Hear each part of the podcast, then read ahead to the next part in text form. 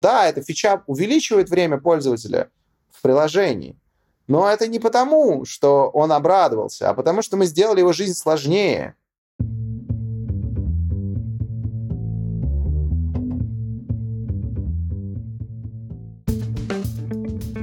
Привет!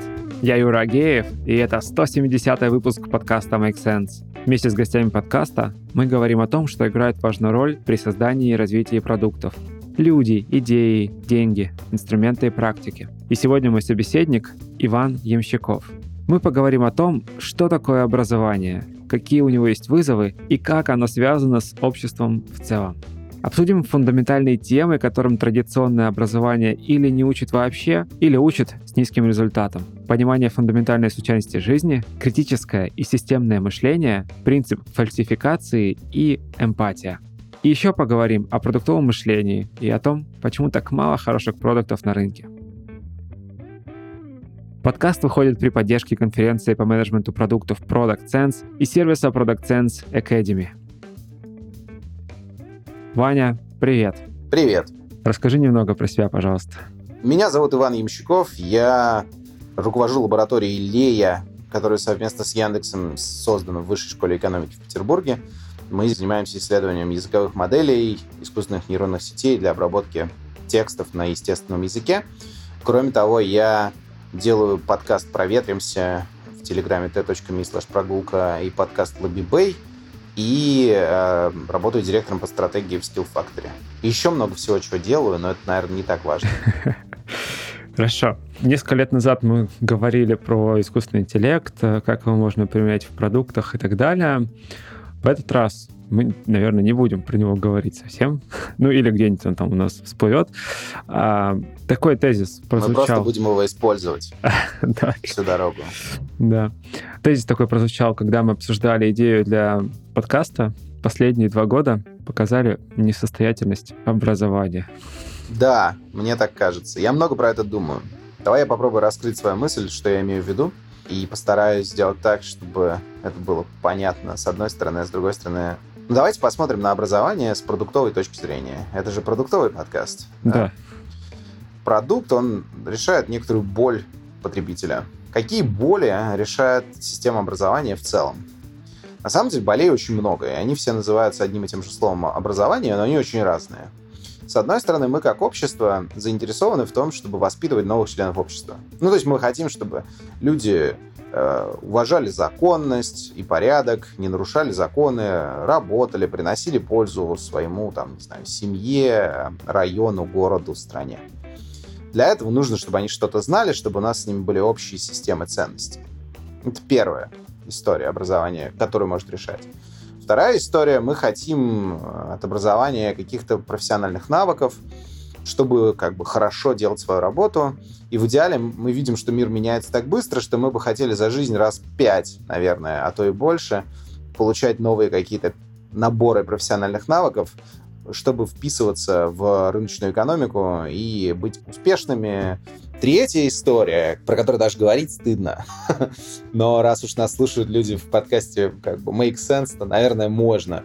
Это такая философская история, которая называется личностный рост, которая так обсижена бизнес-тренерами, как э, старый бутерброд в театре э, сатиры мухами. Ничего, у нас недавно и... был подкаст про коучинг, все нормально, можно говорить об этом. У вас был подкаст про коучинг, небось, с Гошей Магилашвили. Ой, нет, нет, нет. Нет? Ну, в общем... А, Пончик нет, News, а хорошие... Леша Иванов, да. Не, есть хорошие люди, которые тоже в этом работают, типа там занимаются коучингом или, не знаю, там тренингами медитации или чем-то еще. Но в целом там как бы очевидно очень много инфо-цыган, и поэтому про эту тему сложно говорить. Но любой человек, который в своей жизни сталкивался с э, какой-нибудь тяжелой ситуацией, не знаю, любой человек, который выходил из запоя, знает, почему важно уметь в личностный рост. Это правда. вот как бы... А тот, кто не знает, он не вышел из запоя, скорее всего, к сожалению, да, потому что он не понял, как. Когда люди говорят про сервисы психотерапии, когда люди говорят про сервисы, которые помогают регулярно заниматься спортом, сервисы, которые считают калории, чтобы ну, человек ну, привычки опять же питался, да, да, да. формируют привычки, помогают бросить курить, начать гулять на свежем воздухе. Это вообще-то тоже образование. Мы не думаем про это как про образование, но это некоторый процесс формирования личности в соответствии с нашими потребностями. Вот у нас есть потребность изменить себя в сторону, которая нам кажется лучше. И это в широком смысле тоже образование. Мгм. Еще последний важный момент. Мы еще, наверное, ожидаем, что наше общество — это меритократия.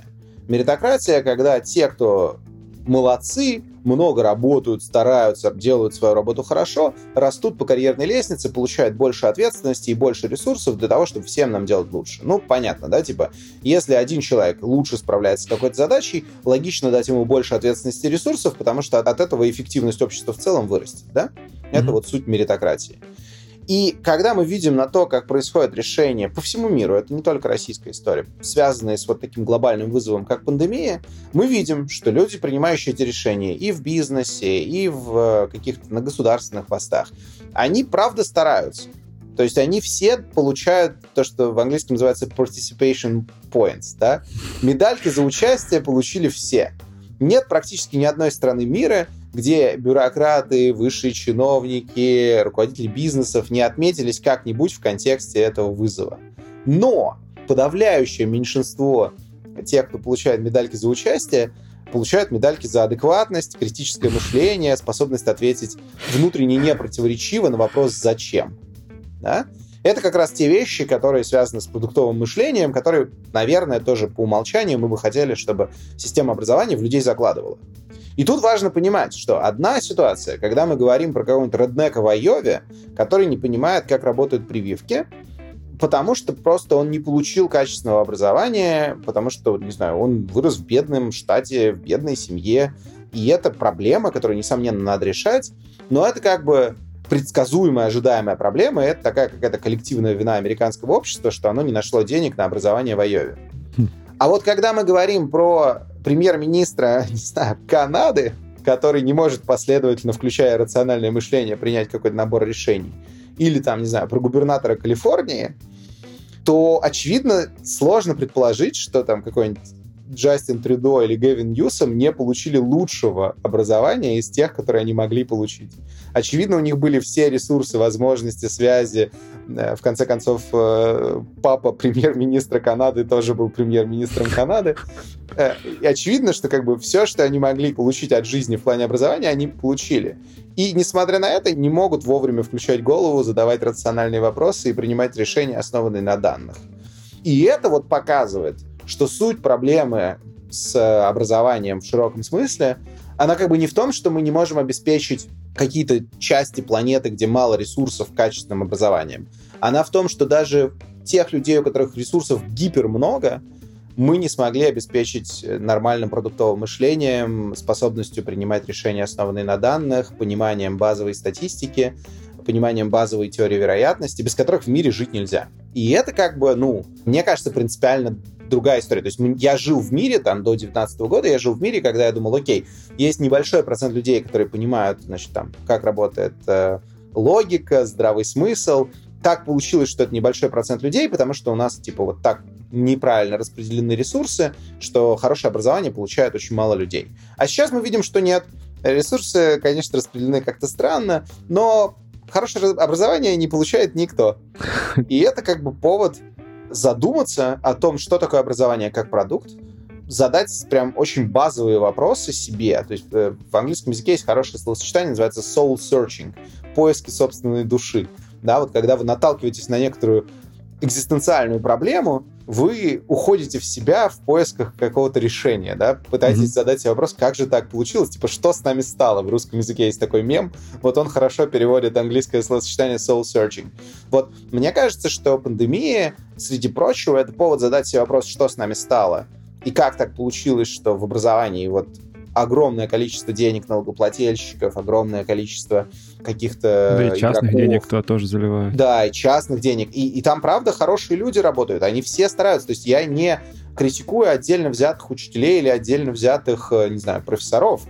Каждый из них прям изо всех сил старается нанести миру непоправимую пользу. Я в этом абсолютно уверен, я лично знаю этих людей. Но при этом система в целом дает продукт, который вообще-то почти никогда не отвечает на запросы потребителя. То есть как это, в принципе, продуктом назвать? У меня даже язык не поворачивается. Она дает что-то, что даже продуктом сложно назвать. И вот как мы все в этом мире оказались и что с этим делать, это вот штука, про которую я много думаю. Прекрасно. Слушай, вообще идея э, медальки за адекватность, мне кажется, потрясающая. Ее можно даже вводить на корпоративном уровне в каждой компании. Так проблема в том, что те, кому не достанутся медальки за адекватность, они заклюют всех остальных, именно потому, что им не достается медалька за адекватность. Слушай, они неадекватные, черт побери. Ну да, что делать?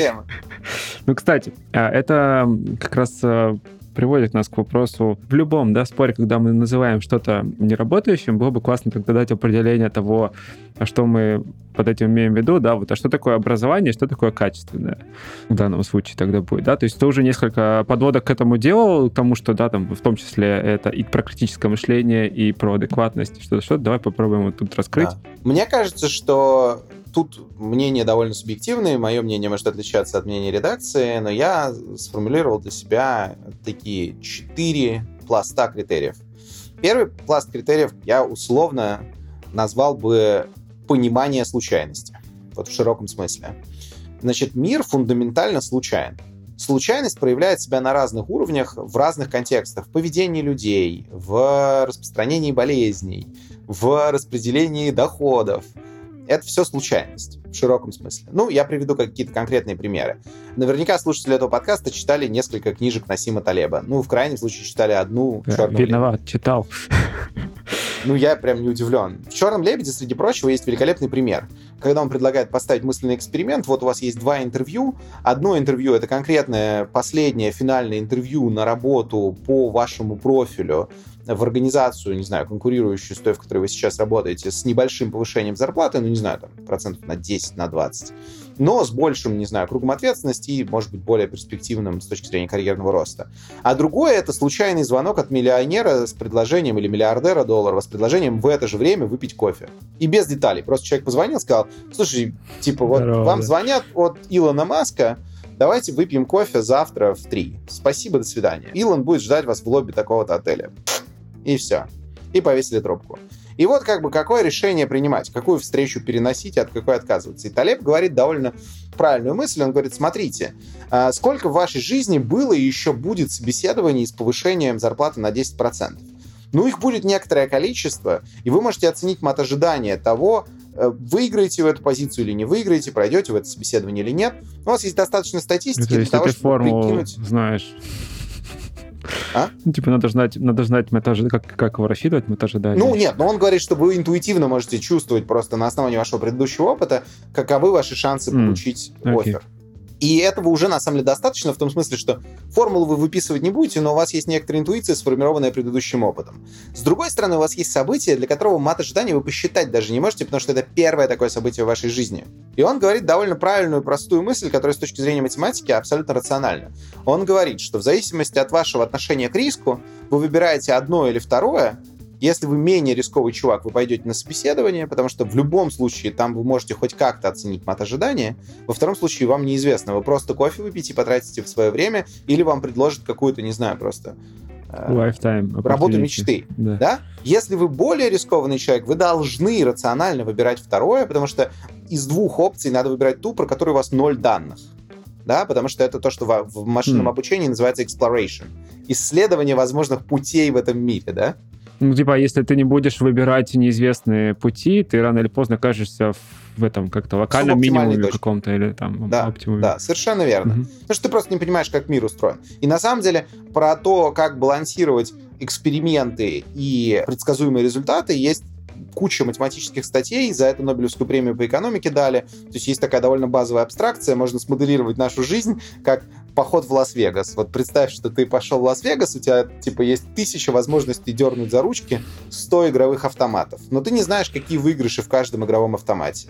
И тогда ты можешь сделать следующее. Ну, есть прям примерно посчитанная оптимальная стратегия. Первые треть, то есть первые 300 раз надо дергать все автоматы подряд случайным образом, чтобы примерно оценить, какова выигрышность того или иного автомата. А дальше, следующие примерно 700 раз, стараться дергать чаще те автоматы, которые раньше тебе давали выигрыш, и реже те, которые ничего не дали. Это типа баланс между тем, что называется exploration и exploitation, то есть исследование и эксплуатация. И более того, человеческий мозг ровно так себя по жизни и ведет. Мы в молодости, не знаю, играем в рок-группе, э, катаемся на борде и, не знаю, пробуем какие-нибудь разные религиозные учения, учимся, не знаю, одновременно на математика и режиссера, а потом, типа, к 70 годам мы точно знаем, что нам нравится только один вид кофе, только в одной кофейне и только вот от этого бариста, да? То есть, э, как бы выражение I'm too old for this shit, я слишком стар для этого дерьма, это в прямом смысле следствие баланса exploration и exploitation относительно времени ожидания нашей смерти чем мы ближе к нему, тем меньше мы хотим рисковать и что-то исследовать, чем больше мы хотим эксплуатировать то, что уже нашли, потому что достаточно поэкспериментировали раньше и нашли уже много всего. Да? Вот это пример того, как какие-то базовые поведения э, жизненной ситуации можно соотносить с базовыми какими-то принципами теории вероятностей, ну, а твой тезис в том, что вот эта фундаментальная случайность не является что понятой? Э? Да, мне кажется, в среднем люди не думают про свою жизнь как про что-то фундаментально случайное и не отдают себе отчета, когда они... К примеру, я не против того, чтобы кто-то поехал на собеседование, а кто-то пошел пить кофе с Илоном Маском. Это личное дело каждого. Но важно, мне кажется, чтобы система образования формировала у человека такой взгляд на мир, что когда я принимаю одно или другое решение, я отдаю себе отчет, на чем я это решение основываю. Я говорю для себя, я сейчас попал в передрягу, я там через пять лет выхожу на пенсию, я не готов к большому какому-то сложному вызову, я не хочу радикально менять свою жизнь, поэтому я иду на собеседование. Или я себе говорю, я еще достаточно молодой чувак, у меня как бы невысокий мне нечего терять, риск, почти... Да, мне нечего терять, поэтому я пойду пить кофе с миллионером и катись это интервью, но останусь пока на той работе, на какой останусь. То есть Сейчас человек в среднем формирует то или иное решение, но когда он его рационализует, он не отдает себе отчета, что это вообще-то должно и абсолютно разумно, оно должно быть связано с оценками личных рисков и с какими-то теоретико-информационными там и вероятностными соображениями. И ничего сложного научить ребенка в школе так думать о своей жизни вообще-то нет. Просто мы как-то традиционно этого не делаем. Ну, просто да, учатся вот. в среднем по больнице, да, и обратное можно наблюдать тенденцию как раз ну, исключение, Конечно. исключение случайности из жизни и, наоборот, приведение ее к более какому-то константному виду, я не знаю, это ровный. Да-да, более того, когда мы пишем резюме, это классический пример. Вот у Кена Робинсона про это прекрасно. Есть такой чувак Кен Робинсон, теоретик образования, самый прослушиваемый TED-ток в мире, называется «Убивают ли школы креативность?». Это доклад Кена Робинсона про то, что он рассказывает, что когда мы пишем резюме, мы создаем у читающего впечатление, что вся наша жизнь мы всю свою жизнь шли к вот этому конкретному собеседованию. Хотя в действительности всю нашу жизнь мы просто жили, и как бы никакого отношения, мы вообще не в курсе были ничего про то, что с нами случится дальше. И вот формирование этого мышления и понимание, что мир фундаментально вероятностный, и думать о нем логично в таких категориях, это вот первый такой пласт okay. требований к качеству образования, на мой взгляд. Второй пласт требований к качеству образования — это то, что называется критическое мышление. Это способность слушать собеседника, задавать ему вопросы, понимать вопросы и уметь оценивать некоторую позицию или утверждение с точки зрения того, выдерживает ли она какую-то критику или нет. То есть критическое мышление, ну, в широком смысле, у вас, наверное, был выпуск про критическое мышление. Я Кстати думаю, говоря, нет. В виде не один. Про системное Я был. Был про системное. Ну, системное, да. хорошо. Это связанные вещи, да? То есть э, способность как бы мыслить системно и критически — это второй большой пласт. Понятно, почему критическое и системное мышление важны, потому что мы живем в мире информационной инфляции. Типа информации очень много, и навыки фильтрации информации оценки качества информации очень важны. Так, а давай все-таки остановимся здесь. А, да. Ну вот смотри, с фундаментальной случайностью история про понимание того, что большинство событий в нашей жизни случайно, и вот про вот это распределение, про Конечно. про возможные последствия выбора, перспективы и так далее. Я, я, кстати, еще добавить про случайность. Еще это очень важные этические... Из понимания того, что жизнь случайна, напрямую следует целый ряд очень важных этических принципов. Человек, который понимает, что жизнь случайна, если он многого добился в жизни, он понимает, что это некоторая комбинация его труда и случайность. Соответственно, он будет понимать, что неэтично приписывать все свои успехи только своему труду, нужно понимать, что, чувак, тебе повезло. И создавать возможности дополнительные для тех, кому не повезло, это твой этический долг, если ты понимаешь, что мир вероятностно устроен. И наоборот, если тебе не повезло, ты понимаешь, что это следствие не везения, но при этом есть и вклад твоего труда, то есть есть детерминистская часть и есть вероятностная часть, да? И, соответственно, если ты раскладываешь свою карьеру на две эти части, ты адекватнее оцениваешь там, если у тебя все в жизни как-то плохо, задавать себе вопрос, насколько ты мог на это повлиять, где ты этого не сделал, это полезный, правильный вопрос. Но и с этической точки зрения, если ты понимаешь, что ты не сделал того, что мог сделать, и не повлиял там, да. где мог повлиять, довольно странно винить чувака, который вкалывал в 10 раз больше, в том, что у него в 10 раз больше денег.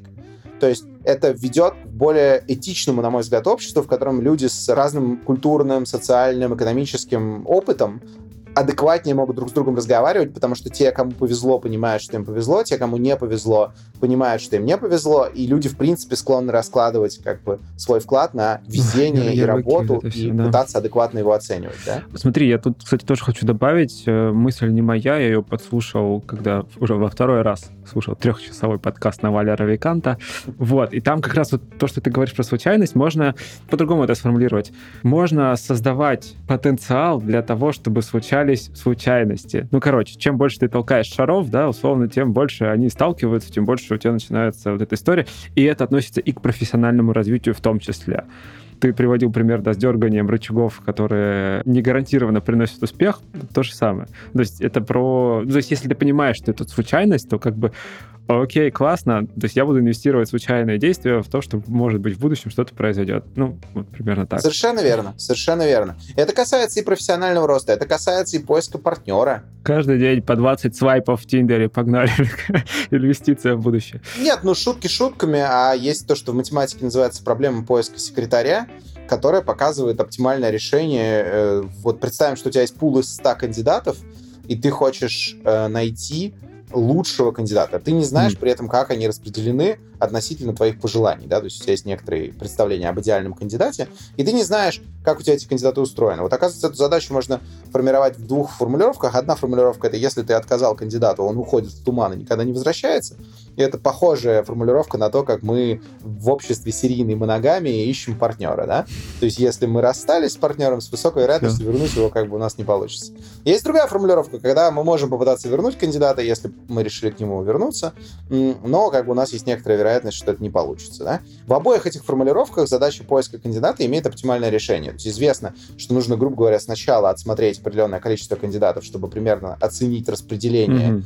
их по качеству, а дальше, начиная с определенного момента остановки, как только к тебе приходит кандидат лучше всех предыдущих, надо на нем останавливаться.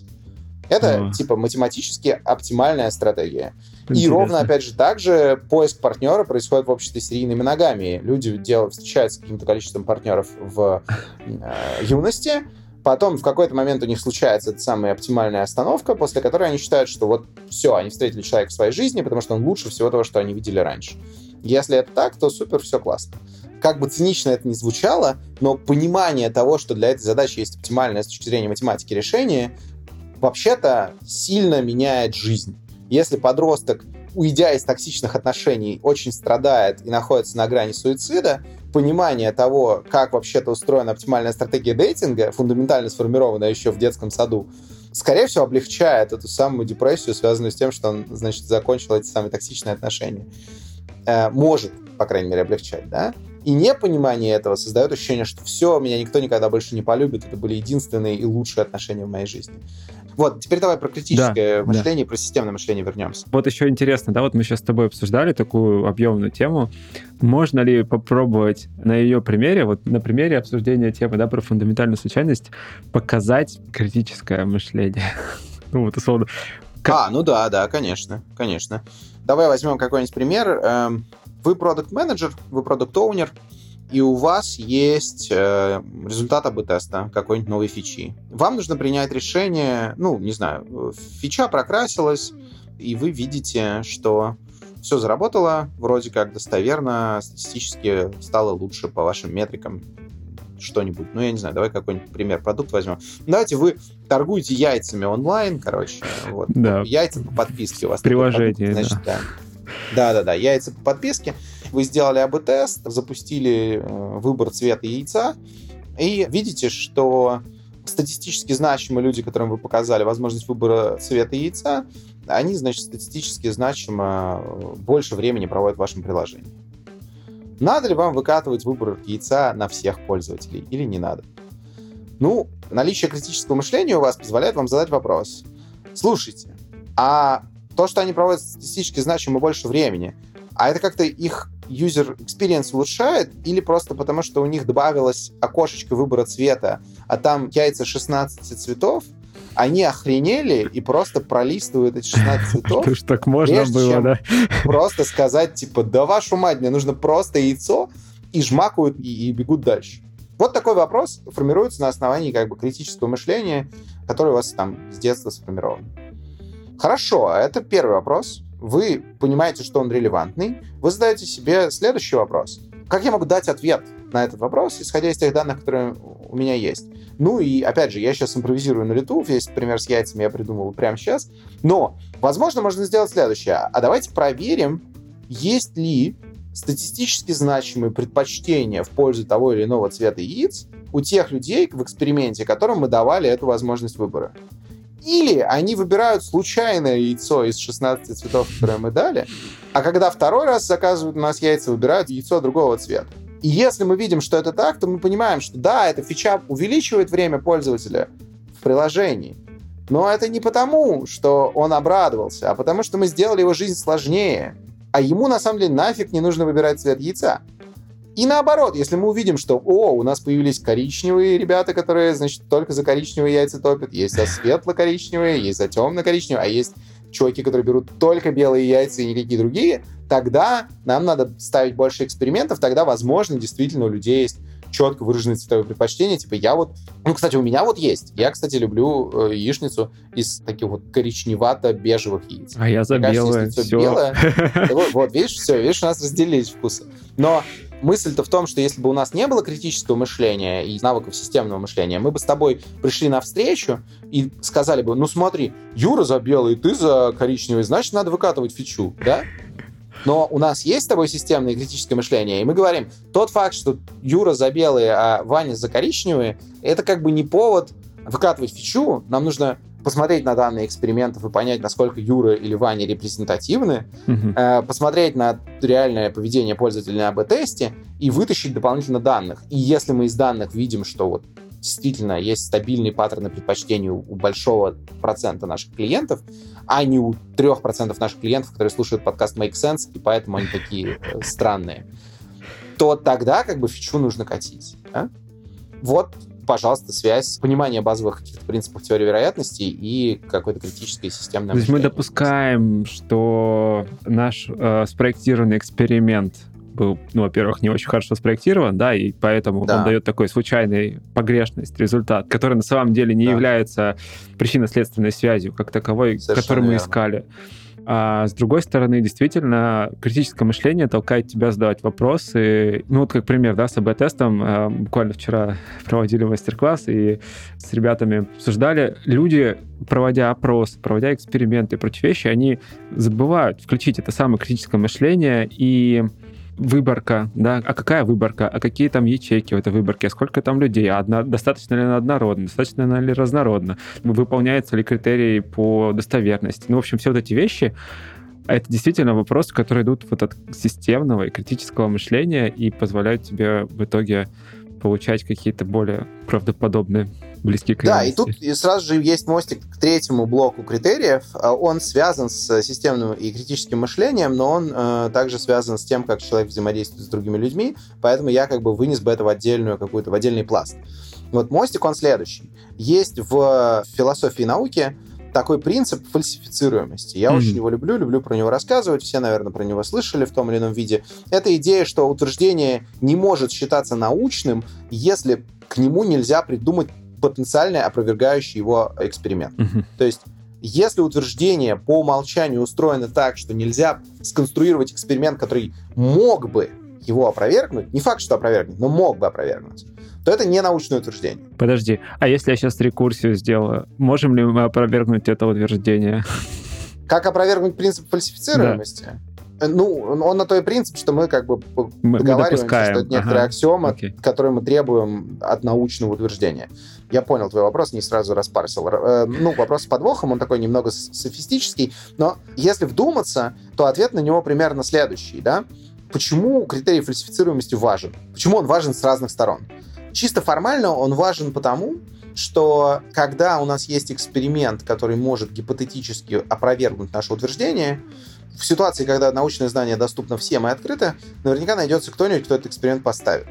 И каждый такой эксперимент будет или повышать нашу уверенность в правоте нашего утверждения, да, потому что любой такой эксперимент с потенциально опровергающим исходом, когда он не опроверг, а подтвердил, повышает нашу уверенность вот в этом кусочке научного знания. А с другой стороны, как только у нас появился отрицательный эксперимент, который опроверг, мы сразу понимаем, о, тут какая-то проблема, здесь надо приходить и разбираться.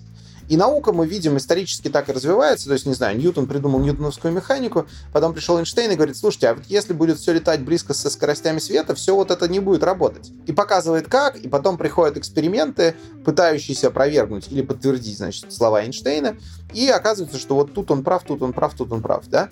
То есть требование на входе вот такой вот некоторой самокритичности в формировании утверждения — оно, во-первых, приводит к тому, что разговор между людьми становится более цивилизованным, потому mm-hmm. что любой человек понимает, что он может быть неправ. Он, более того, на этапе формирования утверждения должен подумать, как его можно было бы опровергнуть. Это сразу же как бы меняет уровень да, разговора дисциплина. и делает его угу. более конструктивным. Да-да-да-да-да. А во-вторых, кумулятивно, то есть на уровне всего человечества, это создает некоторую систему как бы стимулов, уточнять, дополнять и перепроверять коллективные знания. То есть это создает некоторую систему сдержек и противовесов, когда какие-то утверждения, когда они только появляются, ну, потому что на, ученых стимулируют придумывать новое, да? Вот ты придумал новое, ты должен сразу же заложить под него динамит. Да? Ты обязан заложить под него динамит, и дальше тысячи людей набегут на это новое и попытаются его взорвать потому что ты уже заложил динамит. И если окажется, что как ни крути, это новое не взрывается, то очень быстро ты понимаешь, что этому новому можно доверять, и на нем можно строить дальше. То есть это способ такого быстрого прототипирования и быстро понять, вот этот камень надежный, его можно положить и на нем что-то строить, или он треснет. Как проверить, что камень надежный? Нужно дать возможность всем хреначить по нему кувалдой. И наука говорит, чувак, недостаточно сделать камень, сразу же приложи к нему кувалду, чтобы все желающие могли подойти и долбануть как следует на отмышь, да? И вот этот же принцип на самом деле, на мой взгляд, должен распространяться на общение людей. То есть это вот принцип фальсифицируемости в коммуникации, научить этому человека в рамках высшего или, ну, даже лучше среднего образования, это очень важно. Научить человека тому, что идеи — это что-то, во-первых, что можно опровергнуть, а во-вторых, то, что я — это не мои идеи идеи — это что-то, что приходит и уходит. Это вот последнее, мне кажется, очень сложно разделение. Ну, да, но, но, но это так. Ну, то есть, есть такой прекрасный пример, я очень люблю его приводить, пятно Пуассона. Это пятно света в области геометрической тени, связанное с волновыми свойствами света. Значит, некоторые его называют пятном Пуассона, некоторые называют, э, значит, пятном э, Араго, а, а некоторые называют, э, по-моему, пятном Френеля.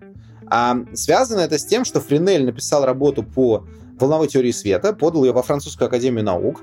Пуассон прочитал работу, и ему показалось, что это полная фигня, потому что Пуассон свято верил, что свет — это поток частиц, и он придумал красивый мысленный эксперимент. Он сказал, слушайте, господин Френель, а вообще-то, если свет — волна, то тогда, если я поставлю экран перед источником света, то ровно за экраном должно быть светлое пятнышко. Пуассону казалось, что он придумал контраргумент к теории Френеля. Он, по сути, пытался показать, что, ну, фальсифицировать, использовал фальсифицируемость теории Френеля.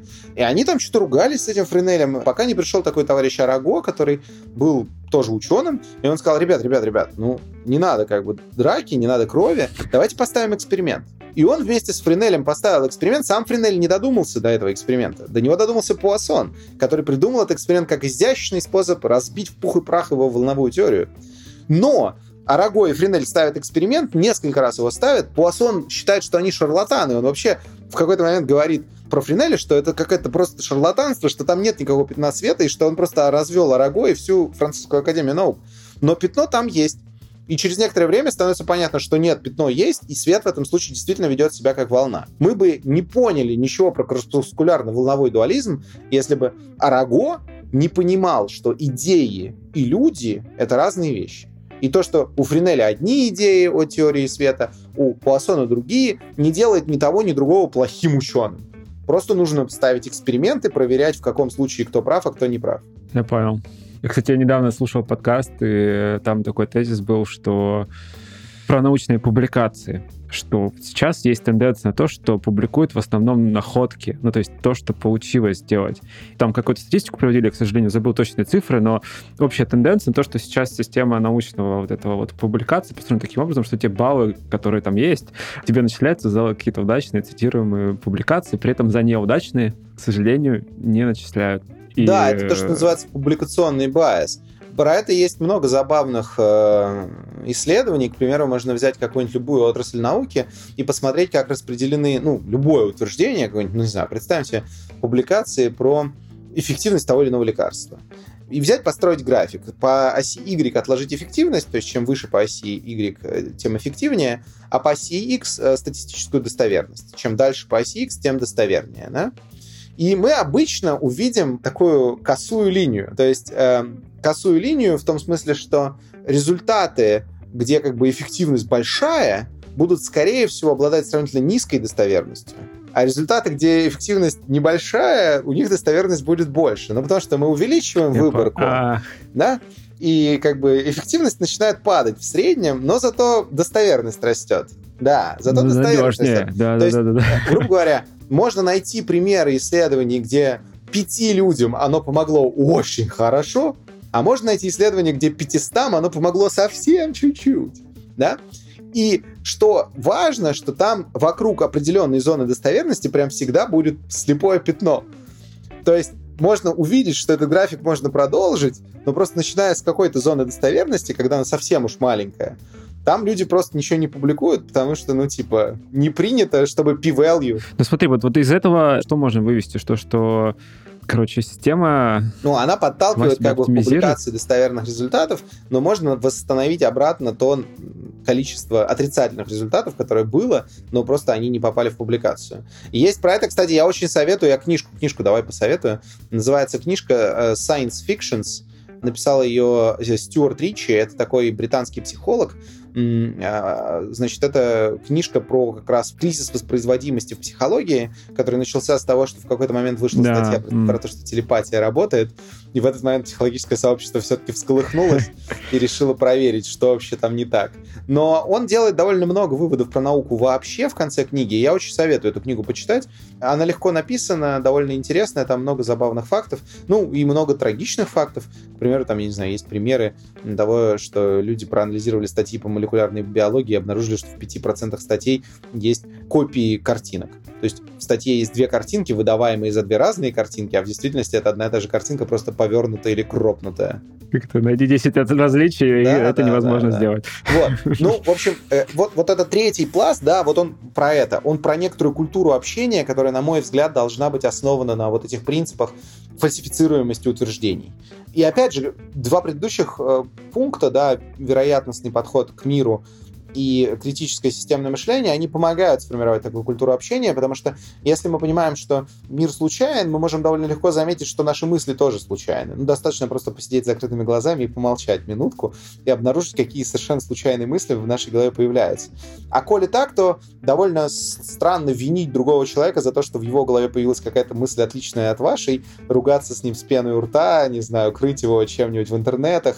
Ну, потому что просто это некоторая история, связанная со случайностью. И, с другой стороны, можно, в общем, аккуратнее подходить к своим идеям и периодически пересматривать, что вообще у вас в голове скопилось, и что из этого, в общем, выдерживает какую-то критику и какой-то статистический анализ, а что не выдерживает, да? Это, мне кажется, может привести куда более, ну, просто к снижению какого-то общего уровня стресса, особенно в мире с избытком информации и с большим количеством способов коммуникации такой невербальный. Вот мы с тобой разговариваем, да, как бы я тебя вижу, ты меня видишь. Но у нас, по крайней мере, нет ограничения по времени. И, грубо говоря, если я в какой-то момент неудачно выразился, ты можешь переспросить меня. Ты можешь сказать, слушай, я правильно тебя понял, что? Да? И мы можем через несколько итераций прийти к какому-то общему пониманию того, кто и что имеет в виду, даже если кто-то неудачно пошутил или неудачно сформулировал мысль. А когда ты в соцсеточке оставил комментарий, это намного сложнее, потому что человек не видит невербалки, человек не слышит интонаций, у тебя нет возможности прямого взаимодействия для того, чтобы уточнить что-то. И в этом смысле довольно забавно, что люди могут с пеной у рта о чем-то ругаться в текстовых комментариях, а когда их э, вместе посадить друг напротив друга, оказывается, что, в общем, все примерно Проблемы-то да? не существует. Да-да-да. Но вот, э, вот этот подход к фальсифицируемости собственных идей к фальсифицируемости идей собеседника, мне кажется, это очень важно, потому что мы социальные существа, нам нужно развивать культуру общения. И, кстати, мне кажется, что подкасты двигают человечество в этом направлении, потому что, э, ну вот и на русском языке, и на английском, и на немецком я, к сожалению, больше ни на каких не слушаю, но вот во всех этих трех благосферах идет взрыв вот этого формата долгого, вдумчивого разговора, когда один или несколько людей долго общаются, иногда на сложные темы, иногда переходят на личности, но в целом, мне кажется, культура общения в подкастах на несколько порядков выше, чем, к примеру, культура общения на телевидении. Вот это забавный факт. Посмотри любую телепередачу на любом телеканале, CNN, какой-нибудь BBC, где люди разговаривают. И сравни с качеством разговора, который у тебя в подкасте, или у меня в подкасте, или где-нибудь еще.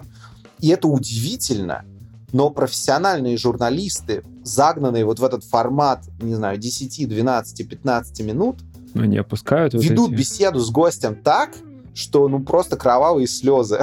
Мне, мне вот, кстати, интересный этот момент в том плане, что две крайности, да, возьмем для примера.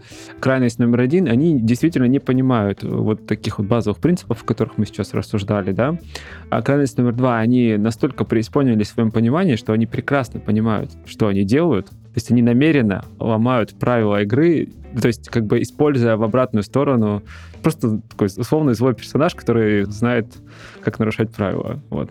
Нет, мне кажется, что это проблема коллективной ответственности, да, то есть чем плох социализм? Тем, что никто ни за что не отвечает. Чем хорош капитализм? Тем, что всегда есть конечный чувак, который отвечает, но в любой системе как бы не бывает чистых систем, всегда она гибридная. И чем больше капиталистическая организация, тем больше она похожа на социализм. В том смысле, что она постоянно размывает ответственность, да? И mm. вот у нас есть какая-нибудь телепередача, там есть ведущий, там есть продюсер, там есть редактор, там есть режиссер монтажа, там есть главный режиссер, там есть сценарист. И вот они все всемиром придумали некоторый формат, и все всемиром, каждый пытается делать как лучше. Но сам факт того, что они позвали, не знаю, там, нейробиолога и попросили за две минуты рассказать про то, как работает мозг, они в этом месте уже совершили ошибку коллективно, понимаешь? Понял. Потому что нейробиолог про это курс читает в университете да, по несколько да, пар в неделю, и ему не хватает времени лет. рассказать все, что он знает студентам, которые глубоко заинтересованы в этой теме, читают еще что-нибудь сами по этой теме и слушают, и смотрят, и ходят к нему на лекции, чтобы больше и глубже про это узнать, да? То есть проблема случилась до того, как все эти прекрасные люди стали пытаться что-то сделать, да, она случилась в том, когда они сказали, что, ребята, у нас через 8 минут реклама. Вот в этот момент она случилась. И реклама, самое главное, идет не 2 минуты, а сколько сейчас там можно, 12 уже? Я не знаю, ну, ну сколько-то идет, да. Вот. Э, и да, вот, в общем, третий класс понятно, да, про что тут, да, вот про культуру общения. Да, давай попробуем это заземлить. Мы начинали с того, что говорили про продуктовое мышление немного, ну, кроме угу. обсуждения проблем образования, да, которым, да. я думаю, раскрыли достаточно хорошо. А, и, собственно, вопрос, а что, кто виноват, а что делать, а, да, и вот с какой стороны зайдем. Я достаточно много общаюсь э, со всяческими топ-менеджерами компаний, российских, но международных, и часто звучит такой тезис, что ну, хороших продуктов мало. Я каждый раз пытаюсь выяснить, а что же такое хороший продукт. No shit, Шерлок. Э, да, ну типа пытаюсь выяснить это, у каждого своя собственная версия. А что, по-твоему, хороший продукт?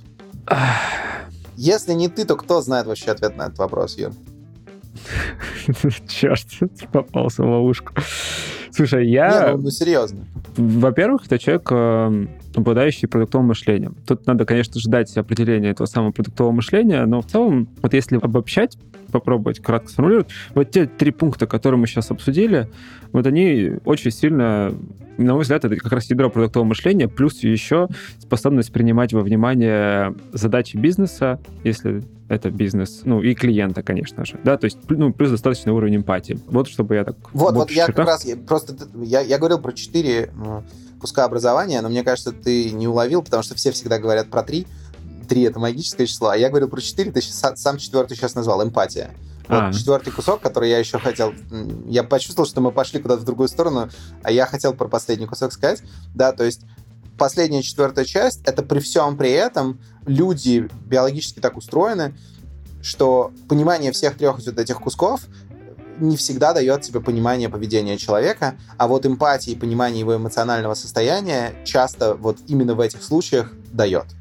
И это тоже, мне кажется, задача системы образования — доносить до людей, что такое гормоны, что такое... Эм, Эмоции в целом. Э, да, да. Что такое разного рода стимуляторы, почему человек на кофеине ведет себя одним образом, когда голодный другим, когда сытый третьим. То есть О, это да, такая да. штука на стыке биологии, медицины, э, физической культуры и психологии, которая рассказывает про поведение человека как биологической единицы в окружающей среде, и в первую очередь вот в контексте социального взаимодействия с другими людьми. Так, вот кстати, вот э, вопрос кусок. этот поднимается очень, э, ну, как остро для книги, да, а, как создаются эмоции, там, Лиза Барретт, автор, и у нее есть прям глава «Эмоции и государство или политика», вот что-то такое, и там конкретно приводится пример того, что давайте хотя бы судьи будем этому обучать, ну, пожалуйста. Ну, потому что они принимают очень серьезные решения, и они не понимают, да, вот, вот этот классический пример, то, что если судью покормить, он в целом будет принимать более позитивные решения, а то, типа, come on. Да, да. И поэтому, да, эта тема важная, безусловно. Так, да, окей, а... все, теперь давай вернемся к продуктовому мышлению. Ты рассказывал про то, что вот э, да, продукт ну, это смотри, а кто, кто же такой хороший продакт, да? А, сейчас я сам закопаю. Ну да ладно. Ну то есть вот э, человек, обладающий продуктовым мышлением, это раз, да, вот мы дали такое очень простое определение. А второе, на мой взгляд, это история, связанная с мотивацией, самоходностью, ну или способностью брать и принимать ответственность на себя. Это тоже мы, у нас был целый выпуск, посвященный этому. Это то, без чего, на мой взгляд, ну, нельзя назвать человека хорошим вообще кем-либо на самом деле, если честно. Ну, вот конкретно продуктом. Если человек не готов это брать и принимать, это, ну, сорян, не получится.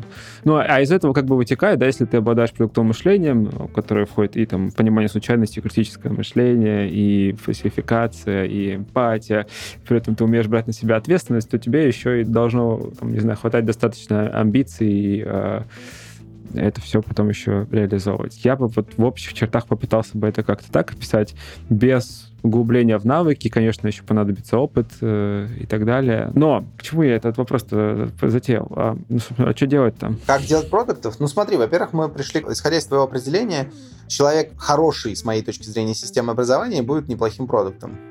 Ему только надо будет еще научиться брать на себя ответственность. Это первый, короткий ответ. Вот. А длинный ответ, он примерно такой. Ну вот есть подкаст Product Sense. Может ли он учить продуктов? Кажется, может. Вот люди слушают его, наверное, mm-hmm. потому что хотят стать лучше.